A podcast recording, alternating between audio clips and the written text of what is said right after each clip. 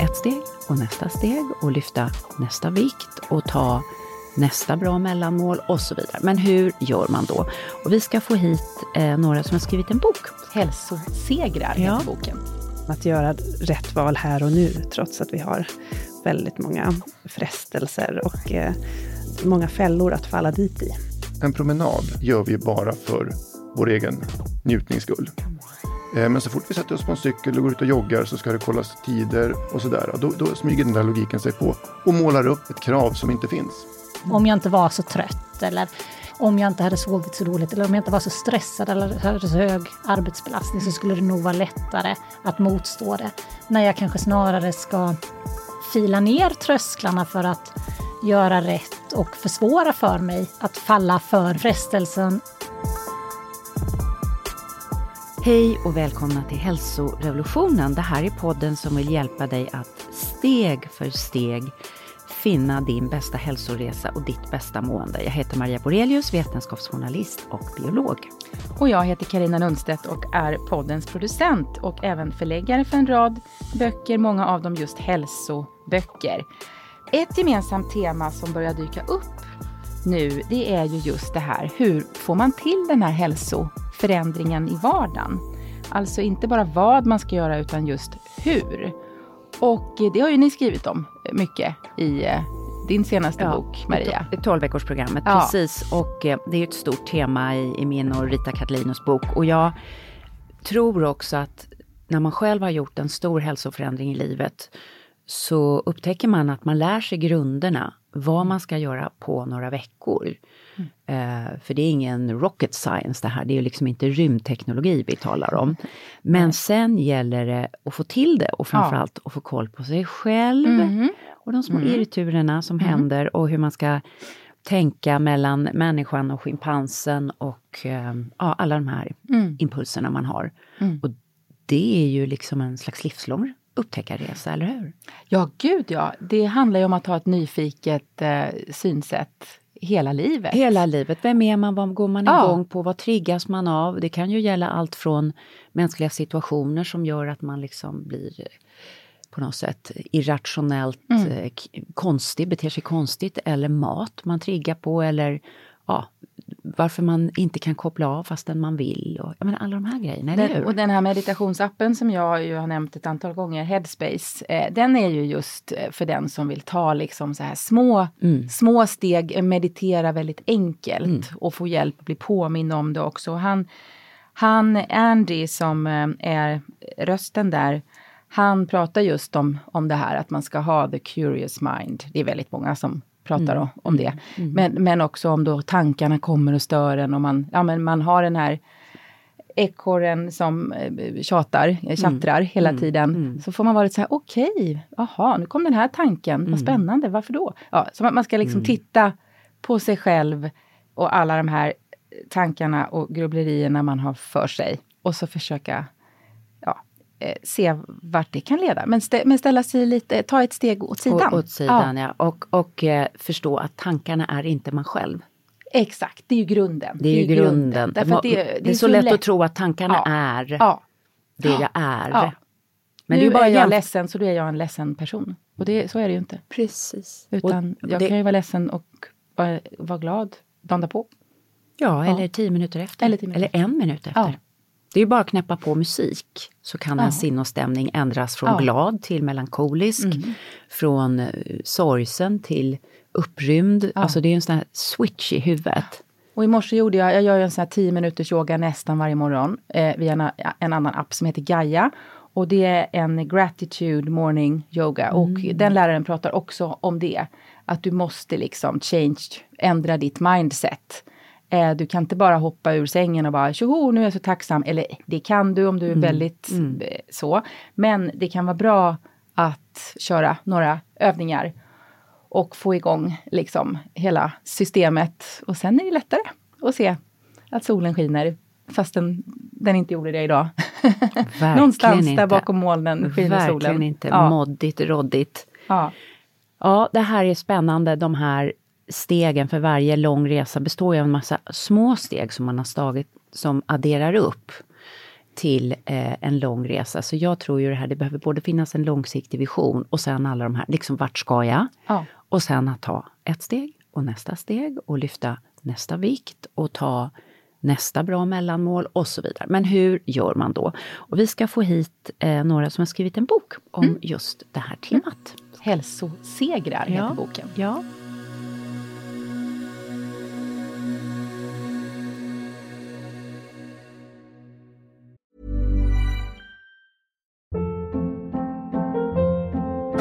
Hold up. What was that? Boring. No flavor. That was as bad as those leftovers you ate all week. Kiki Palmer here, and it's time to say hello to something fresh and guilt-free. Hello Fresh. Jazz up dinner with pecan-crusted chicken or garlic butter shrimp scampi. Now that's music to my mouth. Hello Fresh. Let's get this dinner party started. Discover all the delicious possibilities at hellofresh.com. Hey, it's Ryan Reynolds, and I'm here with Keith, co-star of my upcoming film, If, only in theaters May 17th. Do you want to tell people the big news? All right, I'll do it. Sign up now and you'll get unlimited for $15 a month in six months of Paramount Plus Essential Plan on us. Mintmobile.com slash switch. Upfront payment of $45 equivalent to $15 per month. Unlimited over 40 gigabytes per month. Face lower speeds. Videos at 480p. Active Mint customers by 531.24 get six months of Paramount Plus Essential Plan. Auto renews after six months. Offer ends May 31st, 2024. Separate Paramount Plus registration required. Terms and conditions apply if rated PG. A lot can happen in three years. Like a chatbot may be your new best friend. But what won't change? Needing health insurance. United Healthcare Tri-Term Medical Plans, underwritten by Golden Rule Insurance Company, offer flexible, budget-friendly coverage that lasts nearly three years in some states. Learn more at uh1.com. Vi fortsätter vårt roliga betalda samarbete med Bosch. De har precis kommit ut med sin nya köksmaskin, serie 6, som har fått en naturlig plats i mitt kök. Att baka gör mig lugn. Jag har länge tänkt att jag vill baka oftare. Och nu har det blivit mycket enklare tack vare serie 6 med sina smarta sensorprogram. Och den här gången valde jag ett recept ur din kokbok Maria. Vad glad jag blir. Berätta, vad valde du? Jo, men jag ska baka din mormors härliga recept på Earl Grey-kex. Som då kommer från Hälsorevolutionen, kokboken. Och för det här receptet så rekommenderar du just en köksmaskin eftersom det är ganska många ingredienser. Så därför har jag dragit mig för att eh, baka de här. Det har känts lite knepigt och svårt eftersom jag inte haft någon egen köksmaskin tidigare. Och så här lät det. Ja, nu har eh, serie 6 köksmaskinen fått eh, jobba på här ett tag och eh, det har blandats ihop eh, till en perfekt liten eh, smulsmet här. De innehåller havregryn, smör, bovetemjöl, bakpulver, havssalt, eh, citronzest, ingefära, blötlagda Earl Grey-teblad och sen kallt Earl Grey-te och honung och till sist kakaonibs. Ja, ni fattar, det här kommer att bli så himla gott. Ja, men det här är så kul och min mormor hade ju tyckt det här var fantastiskt. Hon var ju, alla de här ingredienserna och det här med, med ett litet bra kex och en kopp te.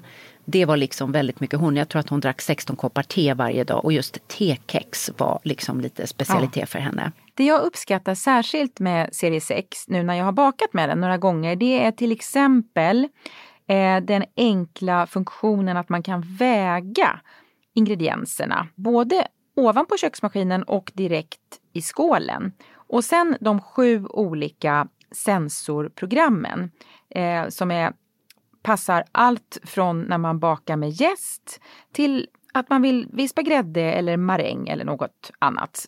Och eh, den här gången när jag gjorde Earl Grey-kexen så hade jag program nummer fyra som funkade perfekt just för detta.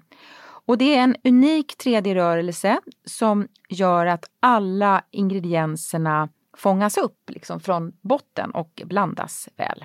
Ja, bakning och matlagning det är ju personligt i varje familj, för mig också. Det känns jättekul att recepten sprids och vi kommer lägga ut receptet på vår Instagram också, eller hur Karina?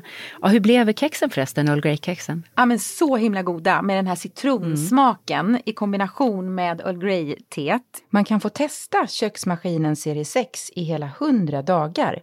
Den finns redan nu att köpa hos Power och där kan man även få mer info om köksmaskinen. Lycka till! Nu är det första gången vi har tre gäster här i poddstudion. Den är knökfull. Välkomna hit! Tackar. Tack. Tack. Och då sitter här, nu börjar jag till höger. Jag har Örjan Ekblom, professor i idrottsvetenskap på GH. Mm. Välkommen hit. Tackar. Och sen Sissela Nattli, disputerad i kognitiv neurovetenskap vid Karolinska institutet. Välkommen Sissela! Tack! Nattli, då får man alltid höra, är du släkt med Colin Nattli? Ja, det är jag. På den ingifta vägen. På den ingifta vägen? Mm. Mina barn eh, delar gener med honom, men inte jag. Inte du, jag förstår. Och så har vi Linda Backman här, välkommen. Tack. Näringsfysiolog och kostrådgivare vid Sveriges olympiska kommitté. Och ni tre har slagit eh, era djupa kunskaper inom eh, tre olika områden, eller inom en mängd områden, eh, och tillsammans skrivit den här boken Hälsosegrar, den vetenskapliga vägen till ett friskare liv, matrörelse och återhämtning. Och det här är ju väldigt spännande, för det är ju allt fler som börjar fundera, okej okay, nu, nu kan jag allt det här, men hur får jag till det i mitt liv? Och det är det här vi ska prata om idag. Men berätta om titeln. Alltså nu är ni tre författare. Hur har ni tänkt? Vem kom på det här? Jag tror titeln fanns med ganska tidigt i någon pitch som jag kanske låg bakom. Men sen tror jag att jag var en av de ivrigaste motståndarna till titeln. kom att bli det med, med tiden. Så att jag Varför det? Varför tyckte du inte om den? Ta, ta tillbaka den. Ja. Eh, men jag har skrivit böcker tidigare som har varit mer inriktade mot prestation och träning och hur man ska äta då. Och de har innehållit ord som resultat och världsklass och ordet segrar blev jag rädd att det skulle vara synonymt med just prestation. Mm. Och eh, här vill vi ju komma bort från det. Här vill vi att det ska handla om segrarna man gör för sig själv. Mm. De största segrarna, mm. de svåraste, allra svåraste. Så du ville ha en lite softare titel? Ja, eller jag blev rädd då att det skulle leda in tankarna på Ja, det. Men ja. eh, vi har ju proffs runt omkring oss som, som tycker i de här frågorna. Så att, eh, vi, Ja, vi jag tror litar- man förstår när man läser boken att det verkligen handlar om det personliga ledarskapet. Mm. Hur träffades ni tre? Det kan vi inte riktigt eh, prata om. Eller bra. Det var en hemlig bastuklubb på Söder. Nej då. Örjan och jag har väl känt varandra ganska länge sedan vi var Doktorander på, på GH, KI. Eh, 2008, 4, Ja, 5. eller tidigt, En- eh, ja, tidigt 1900-tal. Vad höll ni på med då? då? sent 90-tal. Vad höll ni på med då? Nej men då var vi båda doktorander där och Mm. rums, hade rummen Ja. intill varandra. Ja. Eh, så vi känner varandra från, från den tiden. Och sen Sissela lite mer via bekantas bekanta, att man haft koll på. Mm. Eh, sådär.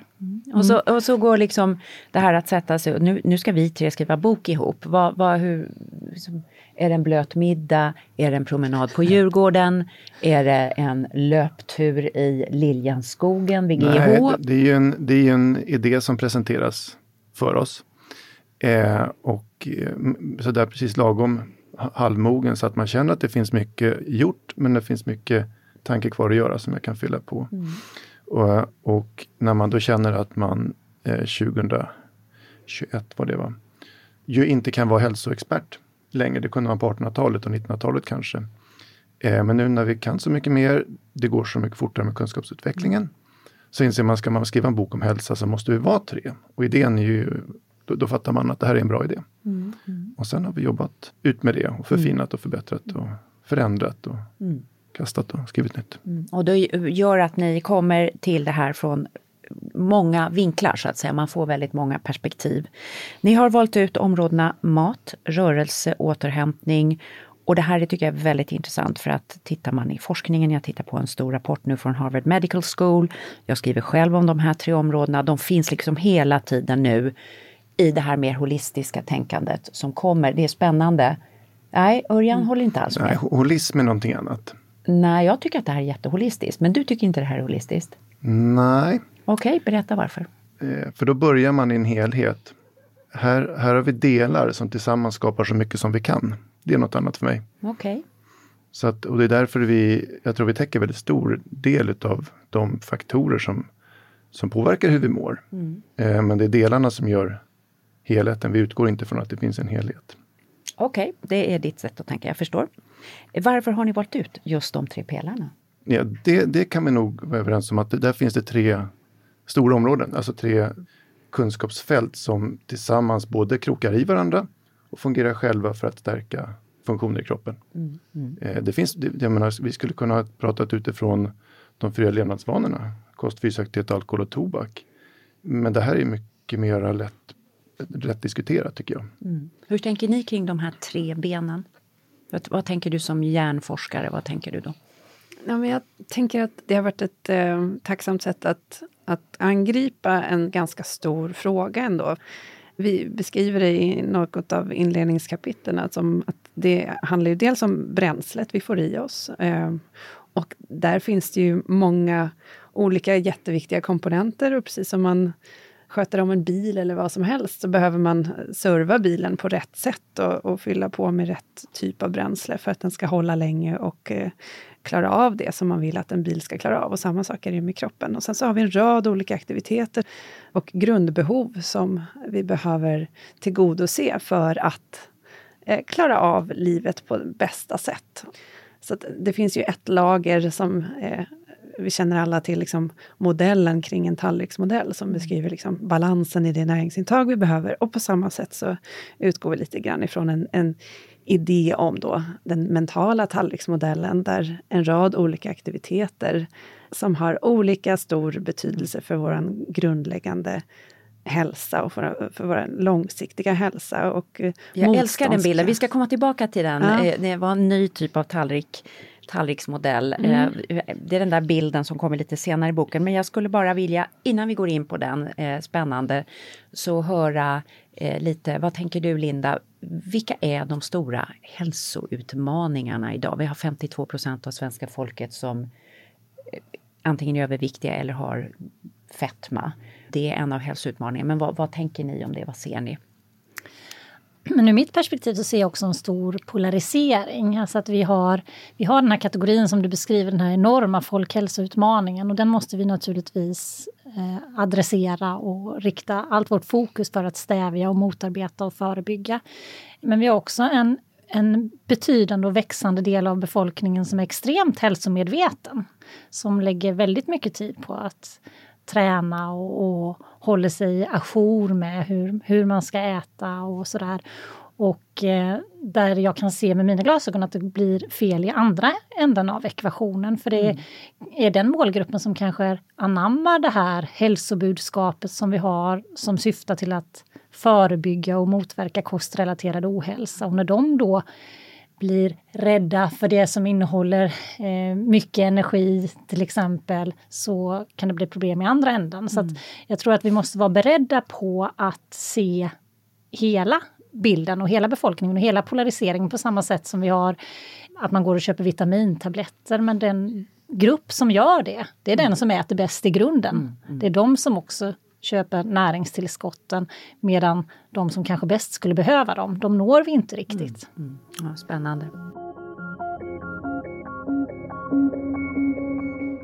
Ni tar upp eh, konflikten mellan, liksom, vi har den här fem miljoner år eller kanske ännu äldre om vi tänker att vi är däggdjur. Konflikten i vår hjärna mellan vår urgamla apparat, våra instinkter, eh, hur vi letar efter näring, hur vi rör på oss och det som finns i dagens samhälle.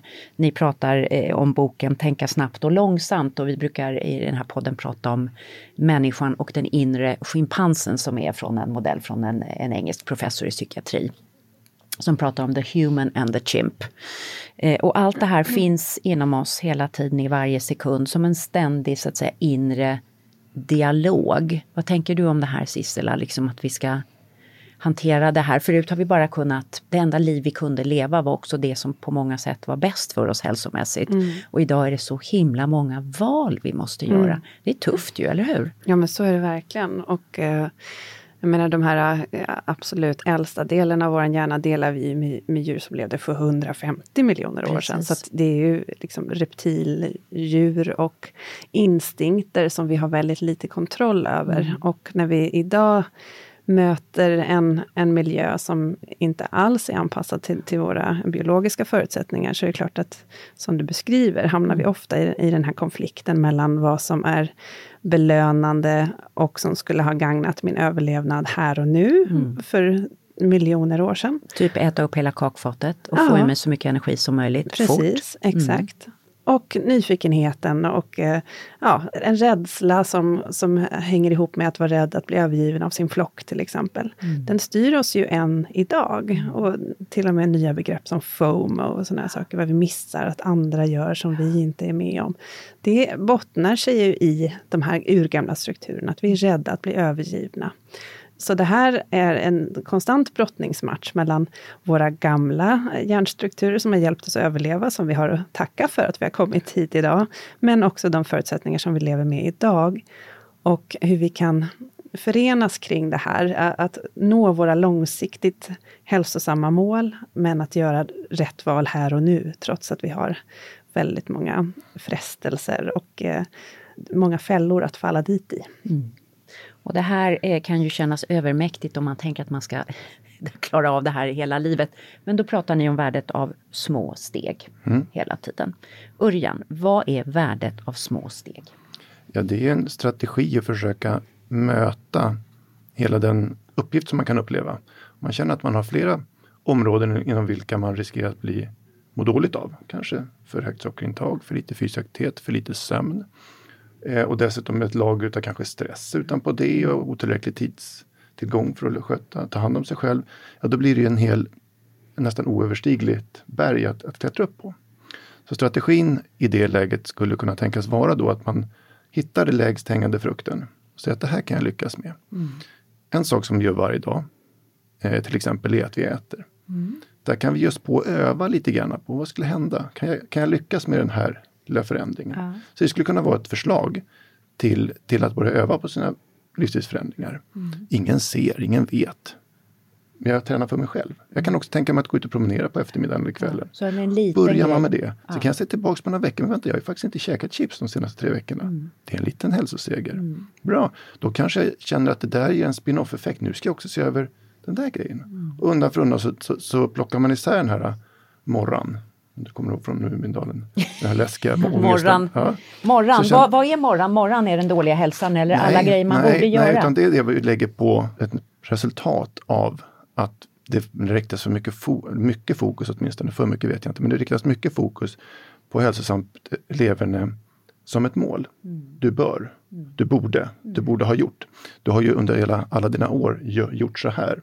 Och det bygger upp en stress. Mm. Att röra sig tillräckligt, att ha en balanserad kost, och en tillräckligt effektiv återhämtning är inte mål i sig, de är medel. De är medel för att vi kan balansera den här saken mellan att leva i nuet och leva för morgondagen, någonstans där. Mm. Så att det här, morgon blir det som man lätt kan få uppmålat framför sig. Det vill säga att man har misslyckats på något sätt när man lever mm. på ett sätt som avviker från det man tror är hälsosamt. Sen är det ju så att den bilden blir ju lite skev kanske när vi talar om fysisk aktivitet och har en, en en logik som kommer från tävlingen. Det vill säga att man ska mm, springa mm, snabbare och fortare. Ja. Den, den blir ju alldeles för stor det kravet. Det finns inte det kravet. Vi har våra rekommendationer om 150 minuter till 300 minuter fysisk aktivitet i veckan och det kommer många att klara av om man ger sig attan på det. Mm. Men det är ingenting man kan vara jättebra på. Alltså är det heller ingenting att, att noja över. Det klarar vi. Mm. Så logikerna blir lite tokiga. Men du, jag var lite hängig i helgen och låg och kollade på eh, skidskytte. Och satt och lyssnade där på kommentatorerna. Och liksom, det är ju idrott, det är härligt, det är skidåkning, det är skytte. Många tycker om att titta på den här sporten och många känner igen sig, man har flesta åkt skidor. Och det ändå är så att när vi talar om det här så är det liksom, det ska jagas på, det ska presteras, det ska göras mer.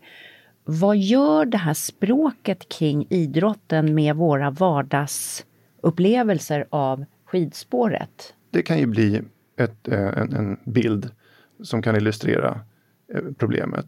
Att behöva känna att man ska åka fort när man åker skidor är ju en konsekvens av den logiken.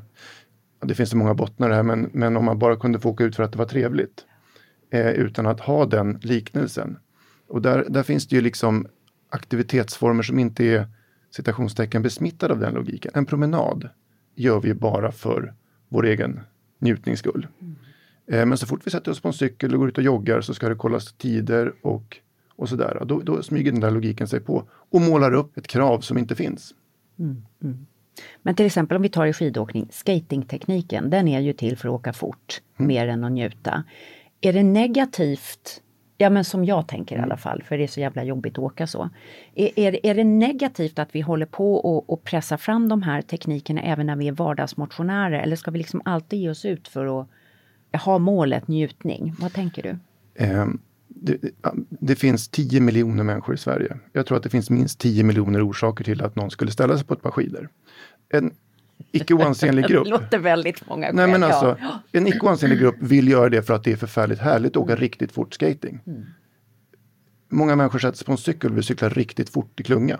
Det är jättekul. Alla bonheur, låt det hända. Mm. Det är deras drive. Mm. Men låt det inte bli den överskuggande logiken när vi pratar om fysisk aktivitet för hälsa. Mm. Det handlar inte om tävlingslogiken, det handlar om ett mycket lägre krav. Det är det minsta mängd fysisk aktivitet som vi behöver för att vår kropps funktioner ska vara ostörda. Och de, de, har ingenting med tävling att göra, mm. ingenting med sport att göra, ingenting med idrott att göra. Mm. Det är felaktigt. Mm.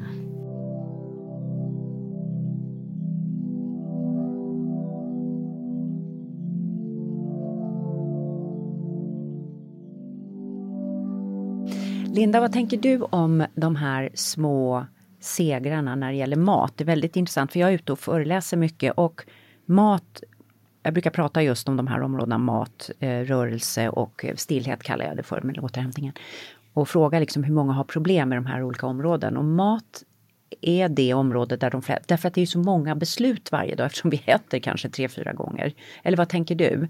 Jo, men det väcker ju väldigt många känslor. Mm. Vi alla har en relation till det och vi matas dagligen med så många olika idéer på, på hur vi bör tänka kring det här och vad som är bra och inte bra. Och, och så när det kommer till, till mat så uppfattar jag att man eh, i kontrast kanske till de andra delarna tar ett lite odiffus, en odiffus målsättning. Man, man säger att jag vill börja äta bättre mm. utan att kanske specificera det närmare än så. Vad är ett bättre mål då än att äta bättre som du tänker? Ja, Var... då tänker jag att man måste eh, haka upp det på någonting. Kanske jag vill se över mina frukostvanor eller jag vill se över mina mellanmålsrutiner på eftermiddagen. Eller jag vill se till att komma till det där träningspasset jag gör varje vecka med bra energi för att kunna genomföra träningen på ett bra sätt. Jag kanske vill undvika småätande på kvällen eller jag kanske vill få, se till att få i mig eh, frukt och grönt vid alla måltider. Så konkreta mål är det? Konkretare ja. och mm. mindre mål som både blir lättare att utvärdera och eh, att skapa strategier och planera inför. För att där fallerar det också ofta när det kommer till maten, att man bestämmer sig för att äta bättre men man tydliggör inte hur man ska göra mm. för att komma dit. Mm. Utan man litar bara på att imorgon har jag nog lite bättre karaktär för att avstå det där som jag vet att jag inte borde äta. Mm. Om jag inte var så trött eller eh, om jag inte hade sovit så dåligt eller om jag inte var så stressad eller hade så hög arbetsbelastning så skulle det nog vara lättare att motstå det. När jag kanske snarare ska eh, fila ner trösklarna för att göra rätt och försvåra för mig att falla för, mm. för mm. frestelsen som om vi ska återgå till det tidigare resonemanget då ju har varit evolutionärt fördelaktig för oss. Att kunna i tider av tillgång på mat bunkra på sig energireserver mm. var ju en förutsättning för att efter de sju goda åren överleva de sju svåra och kunna föra sitt genetiska material vidare. Och här sitter vi med den evolutionära förmågan att bunkra på oss oändligt med energireserver. Bara att nu när de sju goda åren mm, följs av mm. sju ännu bättre så är det en nackdel för oss som mm. har varit evolutionärt fördelaktigt för oss. Och det har ni väldigt mycket tips också just de här det är en sak som jag tycker om med boken, att ni frågar mycket, vad är dina mål, skulle du vilja jobba med frukosten och så vidare. Jag tänkte prata lite om drivkrafter med dig Sissela. Mm. Centrala drivkrafter i hjärnan, vi har rädsla. Mm. Stor drivkraft, väldigt viktig. Vi har hopp om belöning, vi har nyfikenhet. Mm. Vilka av de här drivkrafterna är bra att mobilisera upp liksom när man vill då göra den här lilla förändringen att ta en promenad eller eh, se över sin frukostvana. Vad, ska man plocka ur sin egen inre mm. sådär ja, reservoar? Man får nog eh, jobba med alla knep man kan i början mm. tills man har börjat uppleva eh, fördelarna med förändringen. För, för i början så kan det handla om att, ja vi pratar om eh, liksom en förändringsresa utifrån att I början kanske man inte ens är medveten om att man ska göra en förändring och, och så småningom så har man blivit varse att jag borde förändra någonting eh, eller jag har, eh, mitt mående gör att jag börjar bli lite motiverad och så börjar man läsa på eh, och förbereda sig för att göra den här förändringen. Men sen när man faktiskt kommer till det här handlingsstadiet, då kan man behöva all möjlig liksom, extern motivation och mm belöningar är ju absolut ett sånt sätt att när man börjar skapa en ny vana så kan man sätta upp eh, mål eh, och eh, belöningar ganska kort in på det så att man får en extra eh, förstärkning i att, att fortsätta det här beteendet. För att det är svårt att bygga en vana. Det, mm. är, det tar ganska lång tid lång innan man tid. verkligen har mm. eh, vant sig. Och till slut när man har man brukar säga, prata om alltså, två år för att verkligen etablera en vana så pass att den blir stabil och att det känns konstigt att inte utföra den här nya vanan. Mm. Mm. Och då är man framme vid den här liksom inre motivationen där det här är helt eh, integrerat med ens vilja och eh, handlingar och man gör det nästan automatiskt. Men, men fram tills man har kommit dit ja. så kan man använda alla de här eh, drivkrafterna om man kan. Alltså man kan använda sig av belöningar, man kan eh, ta hjälp av den här sociala rädslan av att uppfattas som eh, eh, något som man inte vill uppfattas som. Så att om man har en, en eh, liksom accountability buddy så kan man ju säga så här, jag har det här målet, jag vill göra den här förändringen. Mm. Nu talar jag om det här för dig och jag vill att du ska hjälpa mig och stötta mig i det här och eh, eh, stämma av med mig. Fråga mig om en vecka. Har du gjort det där nu som du sa att du skulle göra? Mm. Okej, man vill undvika att skämmas inför sin kompis exakt. att man eh, inte har gått den här promenaden eller vad ja, det nu är. Exakt, så man kan mm. använda alla de här drivkrafterna. Men finns det fina drivkrafter och fula drivkrafter? Nej, eller är resultatet det viktiga? Nej, men alltså, för jag kan tänka ibland så när man, jag bor i England och där eh, pratar man till exempel mycket om att gå ner i vikt som ett mål. I Sverige är det lite, har jag förstått, fult att prata om. Alltså det, det har hänt någonting sedan jag flyttade från Sverige. Att det liksom, och där vill man prata om andra målsättningar. Jag är själv agnostiker. Jag tänker så här att den målsättning som funkar för en människa är den som är rimlig. Vill någon ha en otrolig bikinikropp fine. Vill någon bli så hälsosam som möjligt, fine. Vill någon räcka till? Alltså det spelar ingen roll så länge det leder till att man kan göra de förändringar man vill göra. Vad tänker du? Jag tänker att den här ambitionen som vi haft med den här boken är att, att sikta på mående. Att det är det som är kvalitetsmarkören i de här förändringarna. Mår du bättre? Det är bara det som spelar någon roll. Mm. Är du på rätt resa för ett mm. långsiktigt gott mående? Ja eller nej. Sen kan man göra olika val här och nu som till olika grad kanske hjälper en på den resan. Mm. Mm. Och det handlar mycket om värderingar och samhällsideal och alla möjliga saker Absolut. som kan ställa till det eller hjälpa en ja. för att nå delmål i den här. Men, men vår ambition har varit utifrån en persons mående och redogöra för det vetenskapliga underlaget mm. kring de här förändringarna. Mm. Och vad som påverkar ens mående, det som du säger, det är ju djupt personligt. Mm. Vad som är viktigt för varje människa.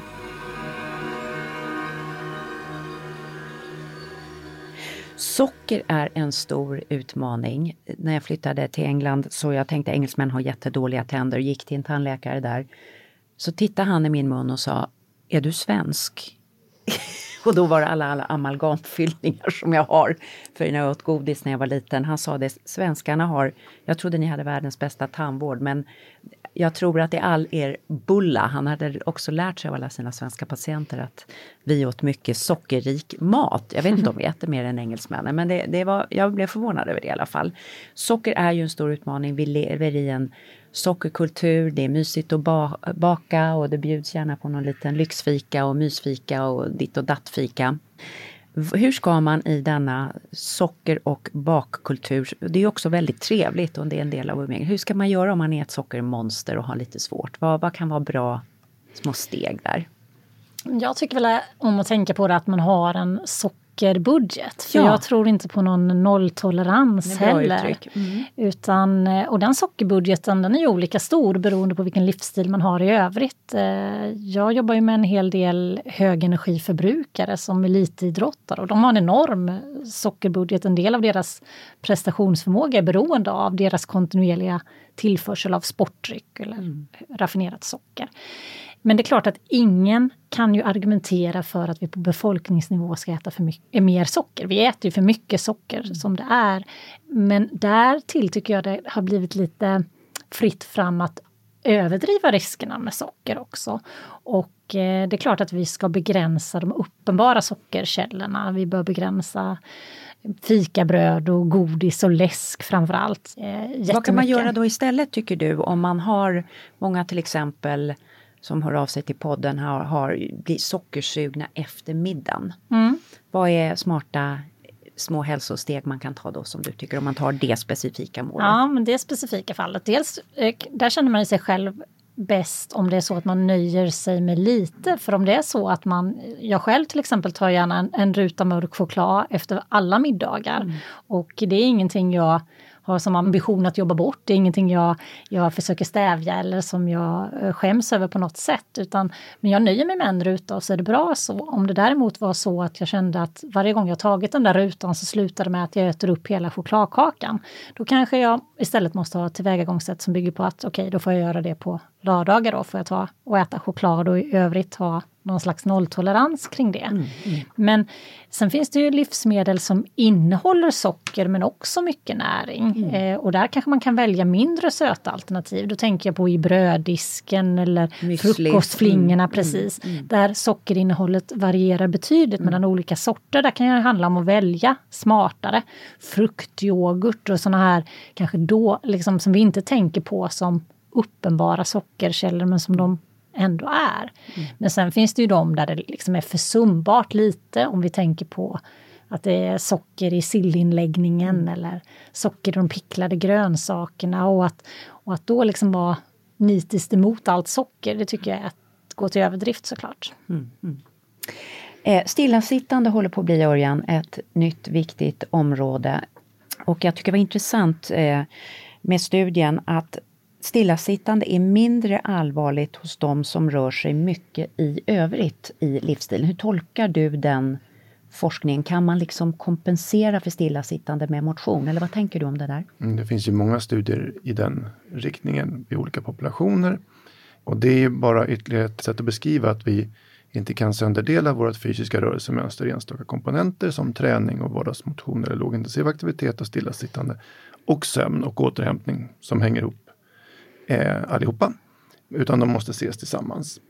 Så å ena sidan så kan man säga att eh, är man ordentligt fysiskt aktiv, och de där studierna är inte byggda med riktigt bra mätmetodik för fysisk aktivitet så att man får ta dem med en nypa salt, men de, de mest aktiva 20 procenten, ja de uppvisar bara väldigt liten överrisk för ohälsa i stora epidemiologiska material, nästan oaktat hur mycket de sitter. Men de som rör sig mindre, de har en påtaglig ökning ju mer de sitter då. Mm. Och så beror det lite på hur man mäter, för tittar man bara på tv-tittande så är sambandet på ett sätt och tittar man på allt stillasittande så är det på ett annat sätt. Mm. Men det tycks vara så att man har sagt tidigare att, att, att stillasittande är en riskfaktor som är oberoende fysisk aktivitet. Mm. Och det är inte riktigt sant, eller det, det beror på hur man uttrycker sig, det beror på hur man analyserar data. Men den, de här studierna som vi eh, beskriver i boken, där har man ju då delat upp det, man behöver väldigt många människor i sådana studier. Det har de i de där studierna, en miljon minst. Och då kan man göra de här stratifierade analyserna mm. och då kan man få de här bilderna. Mm. Men samtidigt så är det åt andra hållet. Att det finns ju de som under sin arbetsgärning eller av annan orsak nästan inte sitter alls, utan rör sig lågintensivt hela dagarna. De till och med behöver vila, återhämtning Absolut. och stillasittandet. Mm. Och, och här blir det en konflikt. Vi har ju rekommendationer om fysisk aktivitet som i princip heter eh, Sit less, move more. Mer aktivitet är hela tiden bättre. Mm. Men det gäller i huvudsak, det är lite som, som Linda pratar om, gruppen som kanske äter för mycket socker eller väger för mycket. eller så. Där har vi en tydlig riktning i våra rekommendationer, men det passar inte alla. Den gruppen som rör sig mycket på under arbete till exempel, sköterskor, städare, åt något. Där har man ett helt annat behov och då kan vi inte hela tiden säga att du ska sitta så lite som möjligt. Den gruppen har ett helt annat behov. Därför att vi har ett antal delar i vårt fysisk aktivitetsmönster. Mm. Högintensiv fysisk aktivitet, det vi kallar motion vardaglig aktivitet, lågintensiv aktivitet, stillasittande och sömnåterhämtning. Alla de där måste vara i balans. Mm. Och det är inte förrän de senaste 3, 4, 5 åren som man har börjat analysera data i studier utefter den logiken. Mm. Så här gör man liksom ett litet ryck framåt just nu och det här är en av de första studierna som vi presenterar i, i boken som, som, som, just gör den här uppdelade analysen. Intressant. Jag tänker också, eh, för att göra en liten utvikning, när du berättar det här om, jag har besökt några blåzonerna där folk blir väldigt gamla. Och deras rörelsemönster är ju mer påminnande om en ja, en, en skolsköterskas eller en städerskas eller en, en byggnadsarbetares. Det vill säga att man maler på lite konstant hela dagen med någonting. Och sen vilar man när man är ledig.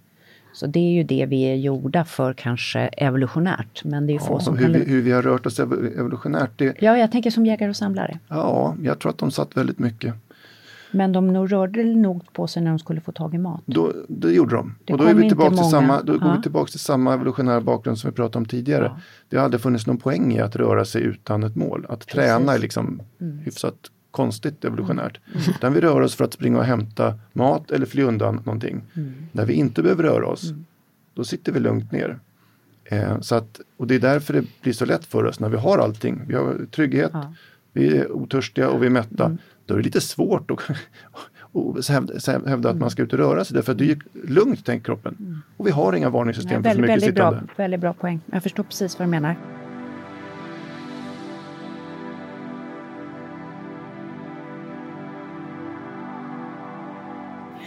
Vi skulle komma tillbaka till den här härliga tårtan mm. som, var, eh, som jag då väljer att kalla holistisk. Örjan tycker det är, man kan inte använda det, men det är i alla fall en tårta som pratar om fokustid, aktiviteter, relationer, chilltid, motion, hjärnvila, sömn. Alltså en rad olika aspekter. Varför är just de här utvalda? som relevanta. Ja, det här utgår ifrån en, en modell som eh, andra neuroforskare har tagit fram. Mm. Eh, The Healthy Mind Platter. Varför just de här? Det finns forskning i alla de här tårtbitarna. Man skulle säkert kunna eh, lägga till eller dra bort eller kalla dem för lite andra eh, namn än vad de eh, eh kallas för här. Men att chilltid till ja. exempel står där. Ja. Jag har ju anpassat den här efter liksom moderna förhållanden och utifrån den forskningsbild som är nu. Den här modellen togs fram för ungefär tio år sedan. Och det, det, kan fungera som ett tankestöd. Man ska inte tänka på den som att det här ska man dela upp dygnets alla timmar efter liksom lika många i, timmar i varje tårtbit. Det är inte mm. så, utan det här är snarare ett tankestöd kring att fundera över hur ser vardagen ut? Hur ser, hur ser en vanlig vecka ut för mig? Och vilka tårtbitar eh, får jag med? Och några kanske överlappar. Det kanske är så att eh, jag har en jättehärlig rutin där jag eh, promenerar tillsammans med en kompis. Då får jag både rörelse och jag får prata och stärka den relationen. Då är det mm. två tårtbitar i mm. samma aktivitet så att mm. säga. Eh, jag kanske gamer med ett lag eh, om man är yngre än vad jag är kanske, eller så är man min ålder, eller äldre. Vad vet jag. Men det kanske är Eh, både liksom en meningsfull aktivitet för mig, mm. det kanske är bondande av relationer och det kanske också är fokustid för att man är högintensivt uppslukad av att vara extremt fokuserad. Mm. Så att det här är sju olika komponenter som man kan fundera över. Hur ser balansen ut emellan de här? Hur får jag till eh, lugn och ro och återhämtning? Får jag till min sömn så som, det, som jag behöver, som det är rekommenderat? Får jag till min rörelse? Hur ser, och som Örjan pratar om, liksom stillasittandet ut i, i de här olika tårtbitarna? För chilltid kan ju ja, vara stillasittande för någon medan det kanske är en, en lite långsam rörelse för någon annan. Mm, mm. Vilka, vilka av de här tårtbitarna har du själv fokus på just nu eller känner gud jag längtar efter lite mer av just det här? Alltså den tårtbit som jag sedan ett par år tillbaka är mest angelägen om att få till är det här med järnvila. För att, ja, men som jag skrev om i min tidigare bok Distraherad, så sen smartphonen kom så har ju vi otroligt mycket eh, låga trösklar till att hela tiden bli underhållna. Och det är just de här drivkrafterna som vi pratar om med rädsla att hamna utanför, sökande efter belöningar och nyfikenhet mm. som hela tiden driver vårt beteende som vi måste antingen bromsa eller planera i förväg för att inte halka dit. Och detsamma gäller ju då med vår hjärnvila. Det är så lätt för oss att så fort vi har liksom två minuter att vänta på en buss. Titta på en busstation. Precis, alla, alla plockar upp mobilen. Mm. Ja. Men vi har ju 10 000 ingenjörer i Silicon Valley som är utbildade för att överlista våra gamla impulser. Så vi sitter ju och kämpar mot ganska starka krafter för att få vår lilla hjärnvila. De är ju, Exakt. håller ju på och jobbar för att vi ska vilja pilla på vår telefon. Precis, så där måste man planera i förväg och ha lite strategier för sig för att få till den där järnvilan som annars lätt ryker. Eh, Så sista, för min egen del, gör det ett och ett halvt, två åren så har jag, eh, nu skulle jag säga att det är en etablerad vana, att jag, jag dels eh, inte använder mobilen på slutet av dagen. Och jag får inte använda mobilen innan jag har gjort min lilla morgonrutin som är då eh, ja, men, träning. Så att det, är liksom, jag har läckt på efter tandborstning så är det eh, styrketräning och dricka ett stort glas vatten. Och jag får inte kolla sociala medier eller mail förrän efter eh, frukost och allt det där är avklarat. Sen. Sen, ja. Och det är ju ett sätt att starta dagen med hjärnvila. Det är bara mina egna tankar som får flyga omkring då, så att jag får känna efter ja, vilka tankar som har Vem kommit är den här du dagen. och vad är Mm. viktigt? Ja. Ja. Örjan, vilka hälsoutmaningar har du? Eh, Jag har varit inne lite grann, ganska mycket i Sisslas område och eh, telefonbantat bort många procent till förmån för massa annat roligt. Vad gör du istället? Mer av det jag annars gör. Eh, Pratar med folk, läser. Det blir längre dagar. Så att jag tror att det är den, den senaste kursändringen som jag har gjort. Det är många som är intressant. Och vad tänker du? Vilken hälsoseger längtar du efter i ditt eget Ja, liv? men jag vill nog ha bättre kontinuitet i min träning. Att jag är periodare där, att det går periodvis väldigt bra. Men att jag måste få ett sätt att kunna vidmakthålla det över tid. Har du då, för att lyssna på hur du själv resonerar, fokat in dig på någon speciell grej? Ja, men Hur använder du då ditt eh, eget ja, tänk för precis, det här? men det har jag Mm. nog gjort. För att för mig har det nog handlat mycket om att eh, sänka trösklarna och inte ha för stora ambitioner med varje pass. Att Mm. så länge jag känner att jag måste hitta utrymme för en timme för att det ska vara värt, då, då hittar jag väldigt få luckor. Mm. Utan att jag har en liksom, tre kilometers runda där jag bor. Liksom, kan jag springa den så är det bättre än ingenting. Mm. Good på något enough-nivån. ja, Ja, precis. ja, men bra. Den har jag utarbetat en del för att få, få till det med regelbundenhet. Mm. Bra, bra konkret. Eh, ja, Sissela, om man är nyfiken på den här tallriksmodellen och lite grann var man ligger och vad man kanske skulle må bra av att titta lite mer på, vad kan man göra då? Jo, men eh, man kan ladda ner en, en app som heter Det syns inte. Eh, som är framtagen av ett ideellt projekt eh, med Allmänna arvsfonden. Så det är en kostnadsfri app som finns eh, både för iPhone och Android. Där man kan göra då en enkel självskattning och så finns det en massa korta tips kopplade till alla de här tårtbitarna. Appen, det syns inte. Mm. Ja, bra tips.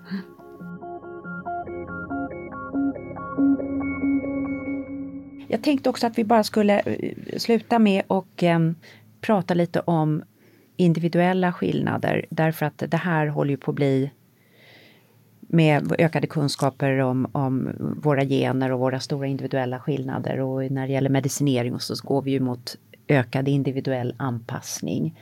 Vad, vad kommer vi att se där i förståelsen? Om det är bara att titta på hur vi ser ut, vi, vi, konstitutionellt, hur vi bygger muskulatur. Allt är så olika oss emellan. Och du pratade om våra belöningssystem. Vi går igång på olika saker också.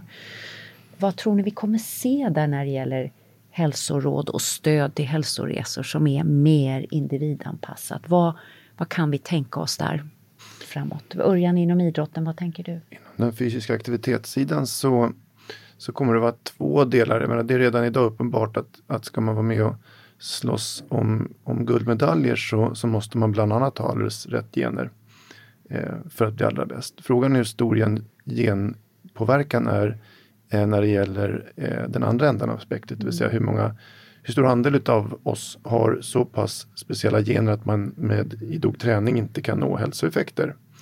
Eh, och den kanske inte är så stor, men, men det kommer i alla fall att finnas behov av att förstå vid det här tillfället, i den här gruppen, som kanske, för den här individen som har det här tillståndet.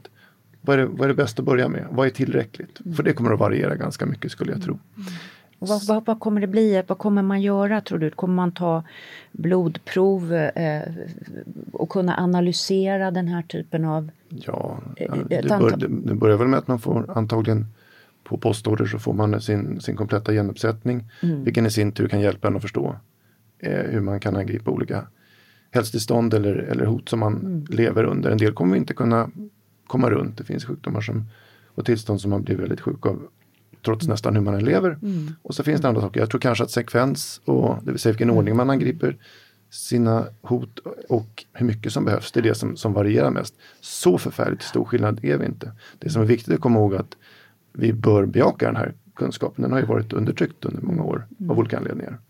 Och använda den till förståelse av individuell skillnad. Ja, för att, att, att påstå att alla är lika är ju knasigt. Va? Ja, och det gör också att det blir väldiga krav på vissa, till exempel att nå vissa typer av BMI, vikter och så vidare. Och Det finns många sätt att säga det men när vi, accept, när vi vet mer och förstår mer om vad som ligger bakom ett, en persons beteende eller hälsotillstånd så slutar vi med att säga att det är jag menar, i en annan kontext, vi, vi är ganska snabba på, på att säga att det är föräldrars fel så fort det går på tok för något barn. Det tror jag inte vi kommer att göra i framtiden. Vi kommer förstå att det där var någonting annat. Vi behöver inte skuldbelägga föräldrar, vi behöver inte skuldlägga individer för eh, hälsotillstånd. Det finns andra aspekter men kunskapen leder också till att vi får bättre verktyg att angripa dem. Antingen genom livsstil eller genom behandling på annat sätt. Vi vet ju att det finns enzymer idag som ligger på olika nivåer som gör att vi får liksom olika kickar av grejer till exempel i våra belöningssystem. Det är väldigt individuellt vad vi går igång på. Vad, vad kommer vi att veta om oss själva, tror du Sissela, när det gäller det här området i framtiden som kommer göra det lättare att vinna de här små hälsosegrarna? Ja, men jag kan tänka mig att om man skulle få en sån genetisk kartläggning eh, så skulle man kanske också ha en större förståelse för att det tar olika lång tid för olika personer att nå samma mål, om de ens kan nå samma mål. Eh, men detsamma gäller ju egentligen våra tankemässiga förmåga. Det, och i, idag har vi inte tagit hänsyn till det heller i skolan, utan för vissa tar det tre gånger så mycket träning för att nå samma läsflyt som någon annan.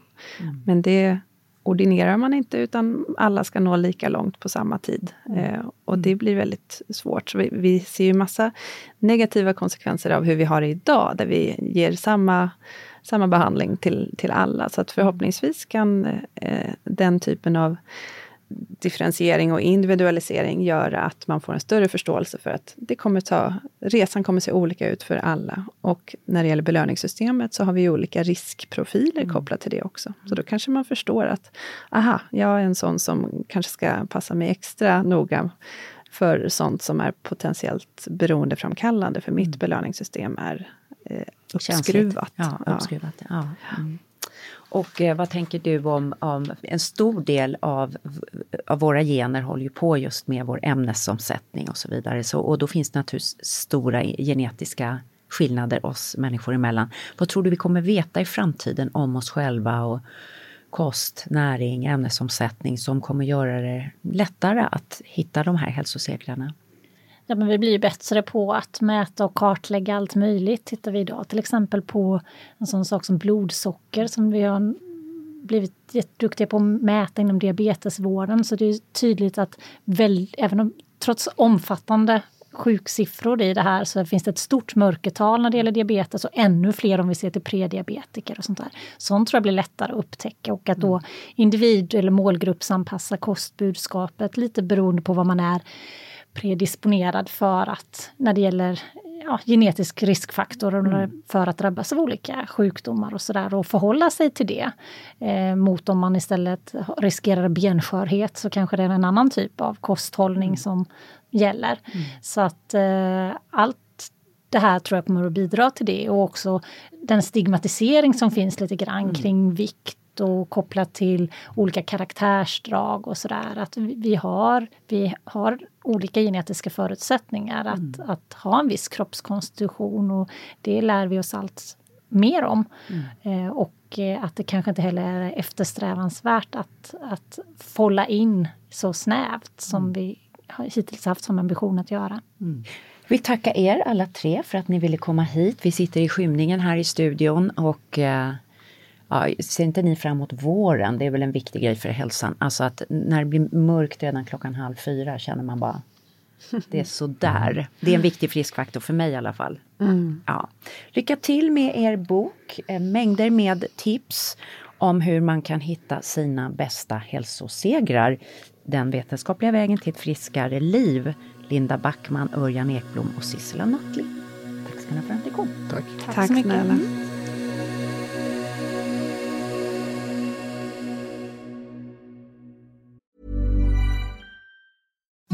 Imagine the softest sheets you've ever felt. Now imagine them getting even softer over time. That's what you'll feel with Bowl and Branch's organic cotton sheets. In a recent customer survey, 96% replied that Bowl and Branch sheets get softer with every wash. Start getting your best night's sleep in these sheets that get softer and softer for years to come. Try their sheets with a 30-night guarantee. Plus, get 15% off your first order at bowlandbranch.com. Code Exclusions apply. See site for details. Hi, I'm Daniel, founder of Pretty Litter. Did you know cats tend to hide symptoms of sickness and pain? I learned this the hard way after losing my cat, Gingy. So I created Pretty Litter, a health monitoring litter that helps detect early signs of illness by changing colors, saving you money and potentially your cat's life. Pretty Litter is veterinarian developed, and it's the easiest way to keep tabs on your fur baby's health right at home. Go to prettylitter.com and use code ACAST for 20% off your first order and a free cat toy. Terms and conditions apply. See site for details. Quality sleep is essential. That's why the Sleep Number Smart Bed is designed for your ever evolving sleep needs. Need a bed that's firmer or softer on either side? Helps you sleep at a comfortable temperature? Sleep Number Smart Beds let you individualize your comfort so you sleep better together. JD Power ranks Sleep Number number 1 in customer satisfaction with mattresses purchased in-store. And now, save 50% on the Sleep Number limited edition Smart Bed for a limited time. For JD Power 2023 award information, visit jdpower.com/awards. Only at a Sleep Number store or sleepnumber.com. Okej, det var första gången vi haft tre i studion. Ja, wow. Ja, men det är alltid bra med olika röster. Ja men det blev en väldigt bra dynamik tycker Ja. jag. Och man, eh, ja, mycket att ta med sig Ja, mycket härifrån. att ta, ta med sig och spännande med, med det här att börja tänka på vad hjärnan behöver för att både vara av och på. Det Ja. känns väldigt nytt. Ja. Du, eh, jag fick en lista i en engelsk tidning som var liksom inför det nya året, såna här småvanor som man kan plocka upp. Nu har vi ju pratat om motion och kost och hur man ska tänka, men det var bara väldigt härliga grejer. Får jag testa några av dem på dig? Absolut. Att skriva ett tackbrev i månaden till någon som gjort något fint för en. Väldigt fint. Tanken är ju det att man mår bra av att visa tacksamhet. Och kanske till och med skriva ett liksom riktigt brev då. Inte riktigt bara. Mm. ett, ett mejl eller ett sms. Utan sätta sig med penna och papper eller ett vykort. Jag känner en person som eh, går just i sån här lite coachterapi som har fått rådet att skriva ett sånt här brev i veckan till och med till folk som har hjälpt Ja. en på livsresan Ja. och som säger att man mår jättebra av det. Ja men det, det kopplar ju till eh, våran The Magic-bok ja, som vi har ju- pratat om. Det är precis, precis. det, det känner vi igen. Mm. Du, sen var det en annan grej där, att göra en good enough-lista då och då. Du gillar ju det här med good enough. Ja, jag tror på det. Du tror på det. Men alltså inte bara så här, check, jag var världsmästare där och där, utan så, kunna säga för sig själv, okej jag städade inte hela våningen, men jag städade ur en garderob i alla fall. Ja. Vad Eller tror så du? städade jag bara en hylla i En garderoben. hylla. Ja, vad tror du om det tänket? Det tror jag är jättebra. Ja. Därför att då är det inte det här hopplösa läget. Och du behöver inte vänta på den här eh, dagen då allt ska stämma och stjärnorna ska stå rätt för att du ska ha tid att städa eller ork att städa. Nej. Utan då kör du eh, t-shirt-hyllan Ja, ja. och gör den väldigt fin. Och det stämmer ju lite med vad Jenny sa här också i intervjun att okej, jag hinner inte springa en Mm. timme om man nu har det som mål, men tre kilometer Ja. går bra. Ja. Mm. Att ta ett djupt andetag, Mm. där älskar jag. Det är Mm. så enkelt. Hur stort är det? Ja, nej men alltså det, det är ju så många av oss som andas eh, fel, andas alldeles för högt upp. Och, Stressade. Ja, och behöver lugna ner, fokusera på andningen framförallt. Och det, är ju, det, det gör man ju när man mediterar. Att, att man tänker, det behöver inte vara så mycket svårare än att faktiskt fokusera på andetaget in och ut. Yogan är ju det. Ja. Alltså yogan, Yogan och meditationen. Ja, yogan och Ja. meditationen. Sen en annan sak var att, som jag tyckte var lite kul, plocka upp saker då och då med fötterna. Men den är lite ny, den har jag inte testat. Nej, ja, men Ja. om man tänker, vi kommer ju från aporna som Mm. har väldigt mobila fötter och vi har ju väldigt mycket tryckpunkter under fötterna. Mm. Och det här att aktivera fötterna, att de liksom inte är döda. Mm. Och jag försökte det där lite, alltså det, det är inte lätt. Nej. Det känns som man har försökt göra det någon gång när man sitter och har något i händerna. Nej, Ja. jag bara får något minne liksom där jag någon gång har försökt. Nej, det här gör jag verkligen inte regelbundet. Men det, det får vi ju testa. Ja.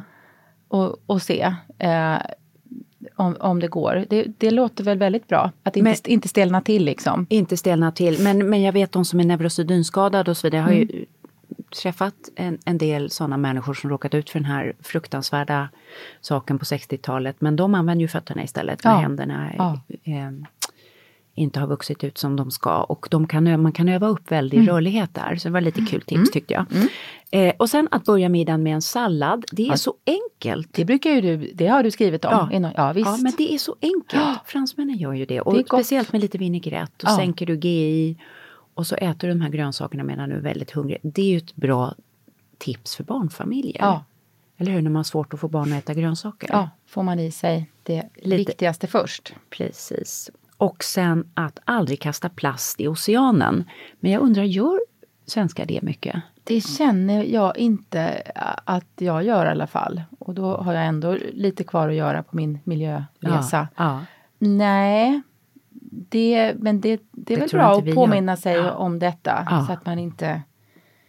Vi, alltså jag tror vi, vi är så drillade till att inte skräpa Nej. ner i naturen. Det Mm. bara kommer, som, kommer ju som ett mantra när Ett man har mantra. sin allemansrätt som Mm. vi ska vara stolta över och så. Ja, ja. Tvärtom, jag lever ju med en man som går och plockar upp skräp aktivt. Ja. Alltså när, jag, när vi är ute och går. Mm. Upp. Jag, jag hjälper till lite grann men han är mycket mer, mer aktiv. Men då är det intressant, till exempel om jag går stranden i Skåne, kommer upp en del plast. Som har huttats, gamla stora, men då, ja, då ser man att det kan ofta vara till exempel komma flyta in från Tyskland eller något sånt, där man Ja. ser det på matförpackningar och sånt.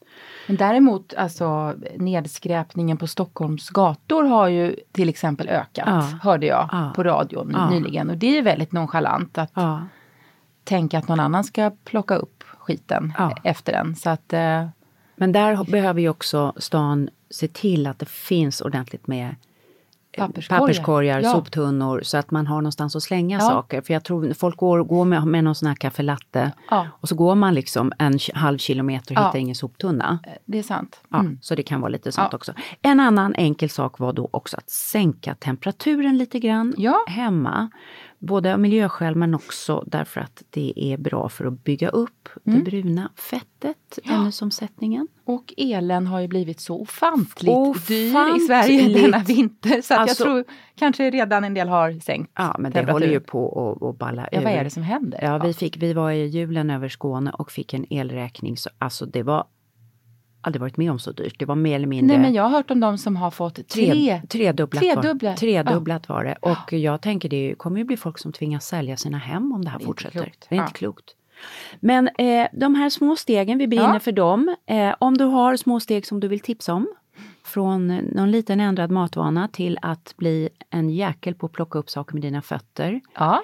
Skriv gärna till oss. Absolut. Det går bra att mejla till oss på halsorevolutionenpodcast.gmail.com Eller kanske ännu hellre där vi svarar ännu oftare på Instagram eh, där vi har adressen halsorevolutionen understreck podcast. Tack alla som följer oss där. Det kommer ju massor med nya Ja. följare varje dag. Vi är Ja. så glada. Härligt. Och vi måste ju också säga, alltså podden har ju ökat Ja. så här i början på året. är så helt vi, fantastiskt. vi eh, får nya lyssnare. Så tacksamma Ja. för alla som vill, er som vill lägga tid på att hänga med oss.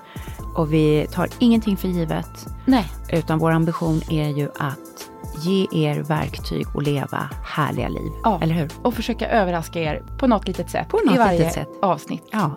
Så fortsätt lyssna, prenumerera gärna, sprid podden till alla ni kan. Tack ska ni ha, var rädda om er.